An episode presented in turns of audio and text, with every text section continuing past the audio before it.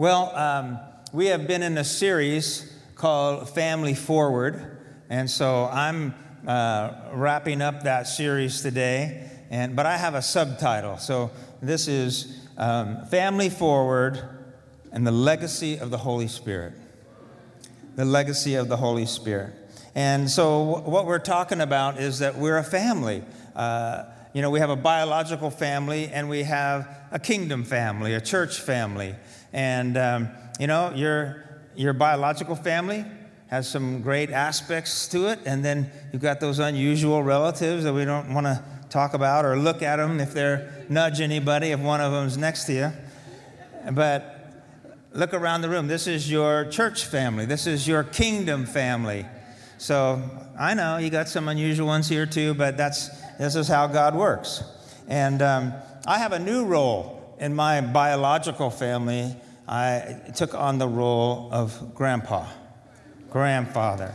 And I'm 10 months into it and I'm doing it pretty good, if I say so myself.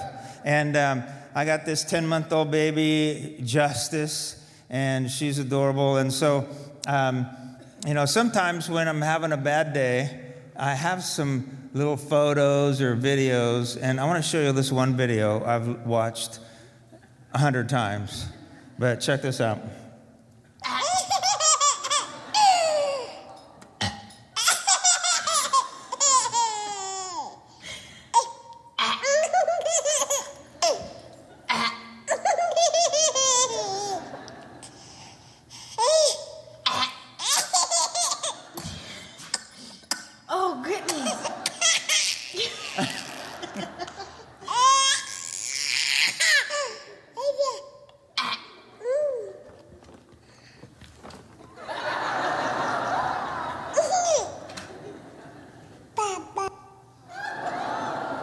Did you hear her say Papa?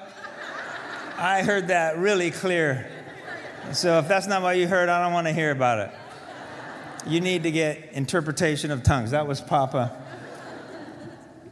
But uh, it's important for us as we go forward in our life, as we go forward in the God's purpose on the earth, that we go forward understanding that church is not just an organization or an institution, it's a family.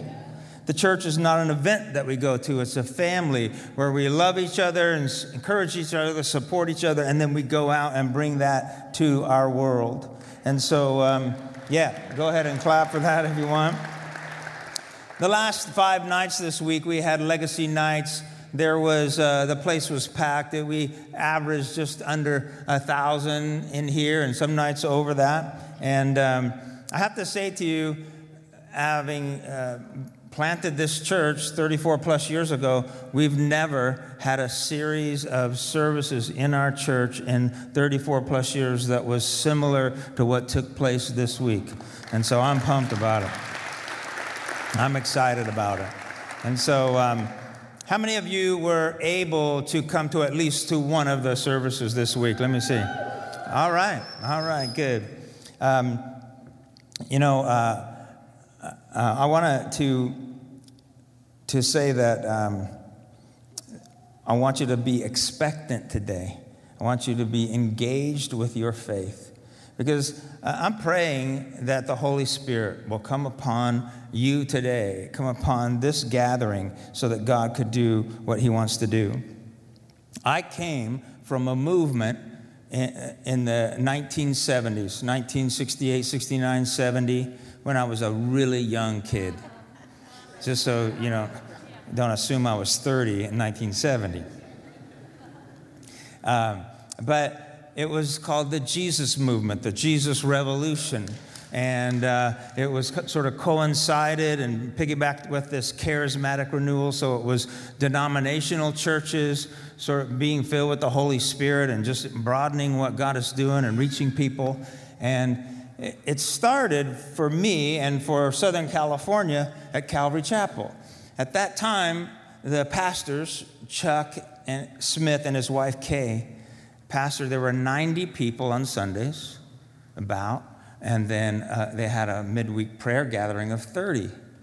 And so they're just praying and believing God. And, and um, then at the end of this prayer service, Kay stands up and gives this prophetic uh, word. And she said, Because of your prayer, God's going to pour out His Holy Spirit in Southern California and throughout California, and thousands of teenagers are going to come to Christ, and it's going to sweep the nation. And so when she finished, they were like, wow, okay, you really went over the top on that one. But, you know, praise God. But that's what started happening teenagers and youth and, and people that were had sort of dropped out of the mainstream subculture people were coming to christ and it was a powerful thing uh, that jesus revolution. In fact it got so big and so many thousands of people were reached uh, many magazines the top magazines and newspapers are writing about it. Time magazine had a cover about the Jesus Revolution and told the story about how all these people who maybe have never been to church before uh, came to church and coming to Jesus and mass baptisms. And I was there. I wasn't a leader in it, but I was a participant. I was a, a, an observer and a participant. And I saw miracles. I saw signs and wonders. I saw people coming to Jesus people that you would never expect you could even get invited to the church came to the church. Maybe some of them came just to see what was going on with the hippies. Um, and they people would come to Christ, and people were set free from addiction and uh, to drugs and alcohol, and and it was just phenomenal how many people came to Christ. And in uh, one gathering, we had a, concert uh, on Saturday nights, and there was a couple of Christian bands that would play, and then a preacher would come out, preach the word, and and you know hundreds of people would come forward. And after one of them was over, I was up with a, with this uh, youth pastor, Lonnie Frisbee, and he became a friend to me. But we were up on the platform, and these people came from the back and they had a, a woman in a wheelchair and said, Could you pray for our friend? And so all of a sudden, he just like Lonnie was like five foot nothing, skinny, long beard like Jesus, long hair, you know, and he was just like step back and he goes, In the name of Jesus Christ, get up and walk. And I was like, Oh, shoot. and and then she struggles in her chair a little bit and gets stands up and gets little wobbly legs and then starts walking. Her friends are crying and people are just just blown away by the miracles that are taking place and you know, in the, in the Bible, in one place it said uh, with Peter, unusual miracles took place. Why do you need the word unusual? I think miracles pretty much says it. But this wasn't just normal miracles, unusual miracles. And I think that's what we saw there in many places. And one gathering on a mission trip, we said to this young guy, um, So, what did you like best about the meeting today? And he goes, Oh, the part I liked was when the shiny men were flying around the room. We're like, what? God poured out his spirit in a powerful way. And what took place was, one time, Lonnie told me that he wanted to see God move with greater healing, and so he prayed for it. So he goes to a meeting and he felt like God was saying, God wants to heal you from warts. And he's like, Lord, do I have to say that? It's like, I don't want a wart ministry. I want but he, he spoke it out, and then uh, this woman came up, and she had had warts all over, and she took off her shoe. She had, her both feet were covered with warts, and she dumped them out of her shoe of what God did. And some of those things you can't explain and you don't know, but, but I believe that the glory of God in the early days will be greater in the latter days that we are in and approaching. See, and the movement sort of ended, but not what God did, because thousands of churches were started through this movement. Calvary Chapel churches, vineyard churches, uh, Bethel, Jesus culture came out from the vineyard, and, and the charismatic renewal. There were uh, a lot of churches started. Crenshaw Christian Center here in this city was out of that, and, and Victory Christian Center, and Faith Christian Center, and all these churches going on. And by the way, Oasis Church came out of this. And so, what I want you to take away today is to be expectant of the Holy Spirit, to be expectant in these gatherings, that you're expectant in your life that you're taking the presence of God and the fire of God out with you as you go to work, as you go in your neighborhood, that you're led by the Holy Spirit, you love people, and believe God for miracles. You know, the reality is, Jesus prayed for, that the Holy Spirit would come. In John 14, 16, he said, I will ask the Father, and he will give you another advocate to help you, and you'll be, uh, be with you forever. And then in Acts chapter 1, he's with the disciples after he rose from the dead, and he said, he, he said, Wait. So Jesus gave them this command Do not leave Jerusalem, but wait for the gift of my Father promise, which you've heard me speak about. For John baptized with water, but in a few days you will be baptized with the Holy Spirit. So he prayed and he said, Wait. And then in Acts chapter 2, here comes the Holy Spirit. Acts chapter 2 and verse 1, it says, When the day of Pentecost came, they were all together in one place. Suddenly, a sound like a, uh, the blowing of a violent wind came from uh, heaven and filled the whole house where they were sitting. So, listen, suddenly, a sound. It wasn't a mighty blowing wind. You know, papers didn't fly all over the room and their hair got messed up. It was a sound like the breath of God moved in that place. And it said, um, they, they saw what seemed to be tongues of fire that separated and came to rest on each of them. And all of them were filled with the Holy Spirit and began to speak in other tongues as the Spirit enabled them. And so, what this indicates is that the Holy Spirit in a previous season would be on one man, a priest, a prophet. He would be on the, the gathering of people. But in this moment, the fire of God separated, and each one of the 120 in this room, there was a fire, a flame of fire, or something that looked similar upon them, indicating uh, the Holy Spirit is now going to be with all of you. The Holy Spirit is now going to empower you and use you. No one is more special to God. You have that same fire of God with you. If you will believe Him, if you will be engaged and expectant for God to use you. And so then, um, thank you. If you need me to wait for you, go ahead, you know. Um, now, look at this. Now, there were staying in Jerusalem God fearing Jews from every nation under heaven. When they heard this sound, a crowd came together in bewilderment because each one heard their own language being spoken. So, what first happened was in a room at 120, and then it spilled out. They heard something going on. And Pentecost is significant because Pentecost, in, in our tradition, is like 50 days after Easter. Seven weeks we celebrate it um, after Easter. So, uh, it was the Passover 50 days later, Pentecost, this harvest. So Jews from all over the place, the city was filled with people, and then it spilled out of the building into the streets. It moved from a room to the streets, from the family to the city, from the city to the nations. So then it says, amazed and perplexed, they said to one another, What does this mean? Amazed and perplexed means, Wow, but I have questions.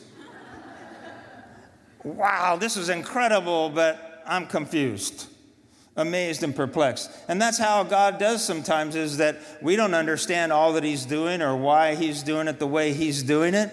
But the Holy Spirit came and started filling people and starting this movement that Jesus prayed for. He prayed, He said, Wait now here it, is, here it comes, and then it's going forward because it's spreading into the streets, spreading into people. And I had the uh, honor, the opportunity to be in Jerusalem last year, and I stood on those steps. There's only one set of stairs that could be leading into the temple that all the people could be welcome until they were cleansed and then gone in to worship. And that's where Peter proclaimed this and preached to people. And I just stood there going, wow, this is amazing to be in this spot. Said some, however, made fun of them and said they've had too much wine. And, uh, you know, a lot of times people mock things and make fun of things they don't understand. And so there was people that got excited and people that laughed at him or mocked at him. And, you know, the, uh, I like what Samuel Rodriguez said this week. He said, I'm wired but not weird. You know, the Holy Spirit is weird, but uh, is not is wired, but not weird. And so we add that, you know, weird part because that's how families are. So then, uh, it says Peter stood up with the eleven, raised his voice, and addressed the cloud, the crowd. Fellow Jews and all of you who live in Jerusalem, let me explain this to you. Listen carefully to what I say. These people are not drunk, as you suppose. It's only nine in the morning. Every good preacher throws in a one liner every once in a while, a little humor to relax people. No, this is what was spoken. This is what was spoken by the prophet Joel. In the last days, God says, I will pour out my spirit on all people. Your sons and your daughters will prophesy. Your young men will see visions. Your old men will dream dreams. Even on my servants, both men and women, I will pour out my spirit in those days, and they will prophesy. So, this is describing something that was promised and prophesied years and years ago by the prophet Joel. And he's like, Jesus prayed. Then we waited. Here he came. This is that which was promised. So here we go. We're moving forward with the plan of God. And I want you to know never underestimate, never give up on the prophetic word based on the word of God for your life. You might have to wait. It might not come the way you thought it would, but keep going, keep trusting God, keep believing God, because His Spirit will be poured out.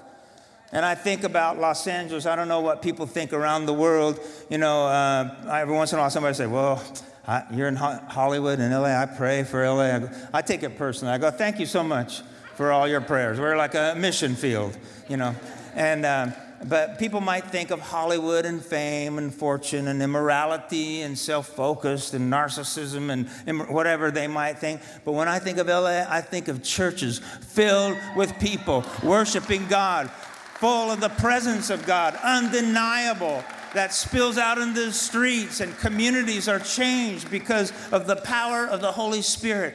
A movement of God is when God moves and we see results that are better and bigger than our efforts. It's not like, oh, we sang the right song or we prayed the right prayer. It's we pray a little prayer and He answers big. This is the third time I preached it, and I'm getting a little excited right now. I like this message. So, this week, we were in the middle of the service of worship, and Michael Murphy, one of the pastors that we know, Elisa's dad, he leaned forward and he, he said, You know, this church was built in 1927. And he goes, I just wonder when the last time was that there, a place was packed with people with God's Spirit felt like this in this moment. And I don't know the answer to it, but he said, then isn't it interesting to consider maybe this building was built in 1927 for this season right now? Now, I'll take that. I like that vision. And so now, the outpouring requires moving forward as a family. So when I told you about the Jesus Revolution, it, it resulted in hundreds and thousands of churches being started. In this one, there was a big blowout 3,000 people were saved, miracles. And then at the end of Acts, they describe to you the new family life, the family forward picture. How do they go from here? Did they just run around in the streets crazy or did uh, something happen? So here's church life, family life. Acts chapter 2, verse 42. They devoted themselves to the apostles' teaching and to fellowship, to breaking of bread and to prayer. Everyone was filled with awe. Not like, ah, that preacher's going to preach again. No, it was, it was like, oh, wow, God's presence is here. And I'm telling you, God's presence overrules every sermon ever preached, every song ever sang, every problem that you're thinking about. God's presence will melt every part of fear, every hindrance in your life. And so it says that, that they were filled with awe at the many signs and wonders and signs performed by the apostles. All the believers were together and had everything in common. And every day they continued to meet together in the temple courts. They broke bread. That's the second time they said they like to eat a lot then.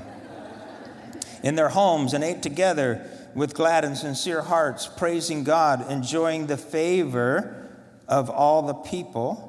And then it says, And the Lord added to their number daily those who were being saved. The church that began in Acts chapter 2 is now millions of people around the world, millions that have gone on into eternity.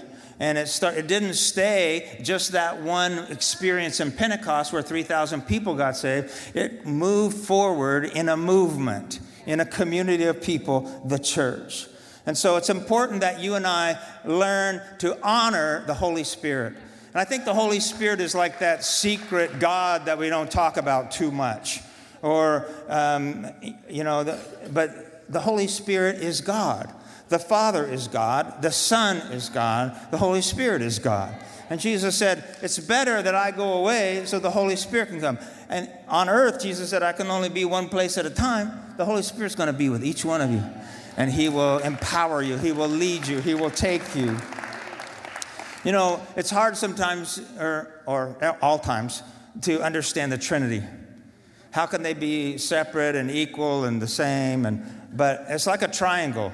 There's God the Father, God the Son, God the Holy Spirit. Without one of them, it's not a triangle, it's two lines. But they are one and separate. But it's important that you and I don't think the Holy Spirit is some kind of ghost. He's not fire, He's not wind, He's not oil, He's not a dove, He's not, I don't know what else we think the Holy Spirit is. He's a person. He's a person. And the more we understand the ways of God, the more we know the acts of God. In the Bible, in the Old Testament, we read this term to seek his face. And seeking God's face in, in literally means seeking his presence. I want you to pray with me. I want you to believe with me. I want you to be expectant for the presence of God. Wouldn't it be great if every time we come into this place, you're expecting, like, I don't know what's going to happen today because the last few weeks have been crazy uh, with God's presence. But God's presence comes and answers questions. You know, when God's presence is there, the answers are bigger than the questions. When God's presence is there, faith is bigger than our fears. When God's presence is there, peace is greater than our anxieties.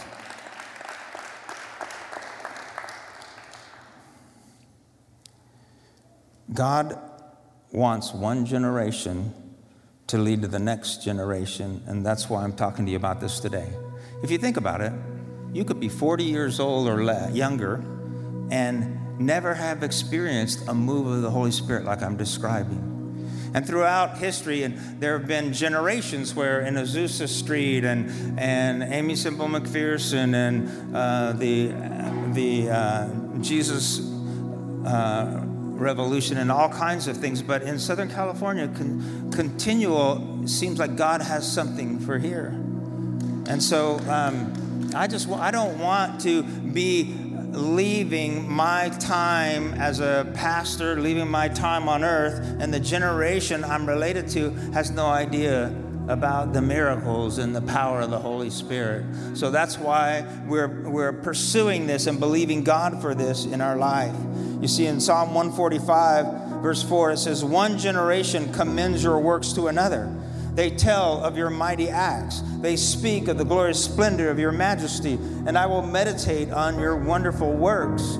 They tell of the power of your awesome works, and I will proclaim your great deeds. They celebrate your abundant goodness and joyfully sing of your righteousness. It comes when one generation leads to the next generation, and we're moving forward as a family, as a church experiencing the glory of God. That's why when Peter declared, Your sons and daughters will prophesy, it's, it's because it's to be passed on. And I'm believing that the Holy Spirit is going to be, use people in our church, multi generational. The Holy Spirit will come on five year olds, 10 year olds, 12, 15, 19, 20, whatever it is, young people, teenagers, adults, seniors, multi ethnic, multi generational even in Acts, it said, even your servants. So it's like any class of people rich, middle income, poor, whatever it might be. God is calling all of us together, and He's going to do something great through us. In Acts chapter 2, Peter said, This promise is for you and your children and for all who are afar off, generation to generation. And the last thing that I want to say to you, oh, I, let me just read one scripture in Judges. You know, Judges tells a little bit about Joshua, and it tells us in Judges chapter 2 that when, Jud, when uh, Joshua passed away and the leaders that he raised up passed away, it was like nothing was handed over. And so in verse 10, it says, After the whole generation had been gathered to their ancestors. That's a clever way of saying they all died. Another generation grew up and uh, who knew neither the Lord nor what he had done for Israel.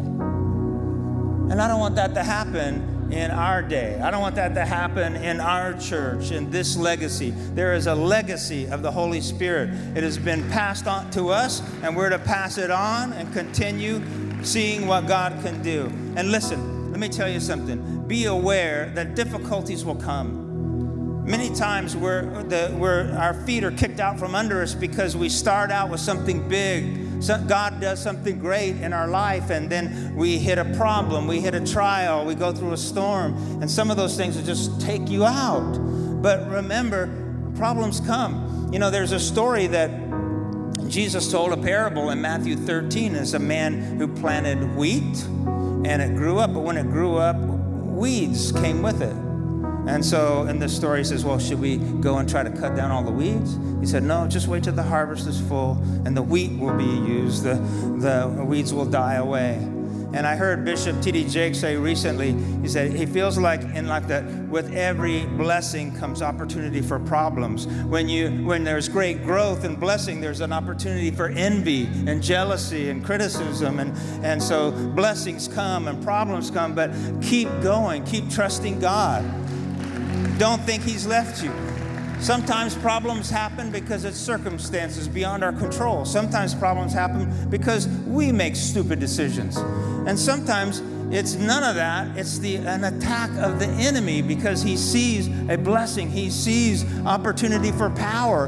And so he tries to lie. He tries to deceive, deceive us. And after, I'll tell you, you know, this week was so encouraging to me, but after 34 years, apart from the irreplaceable value of seeing people come to Jesus over the years, seeing life change and stories that people tell, one of the greatest accomplishments up to now is the miracle of God getting us this church building.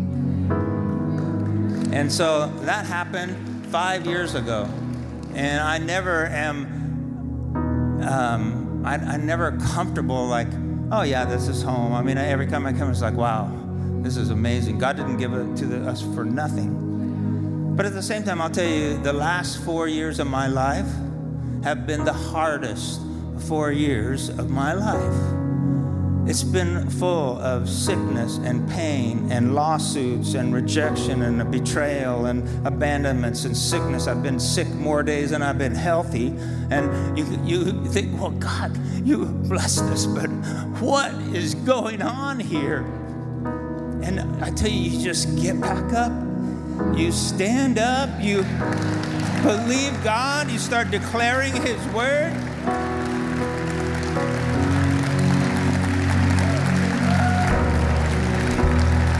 God is greater than our enemy. God's blessing is greater than the opposition that we face. Don't settle for the death of your dreams and the death of the promises of God, but prophesy life to what God has called you to. Prophesy life to what God wants to do. We sang a song earlier. You just stand on your feet because uh, you're not going to be able to sit down after this. We sang a song earlier, and the bridge gave us a list of names. And I want you to get these lyrics, take a phone shot or something. Some of you should be praying and declaring who God is over the dead bones in your life. But look at some of these words that we sing. You're my author, my maker, my ransom, my savior. Go ahead and just stand up in the face of darkness and say, You're my refuge, my hiding place. You're my helper in the face of cancer, in the face of disease. You're my healer. You keep declaring, My blessed Redeemer, my answer, my saving grace. There's something powerful about declaring the promise of God and who He is that brings life to these dead bones. You're my hope in the shadows. You're my strength in the battle. We needed to be declaring that. I'm going to have the praise team come up and we're just going to sing it right now. I want you to imagine the greatest hurts in your life, the greatest problems you've experienced, the oppositions that are in your life. And let's believe our God is bigger and that God's presence will take us to the place He's promised. Come on.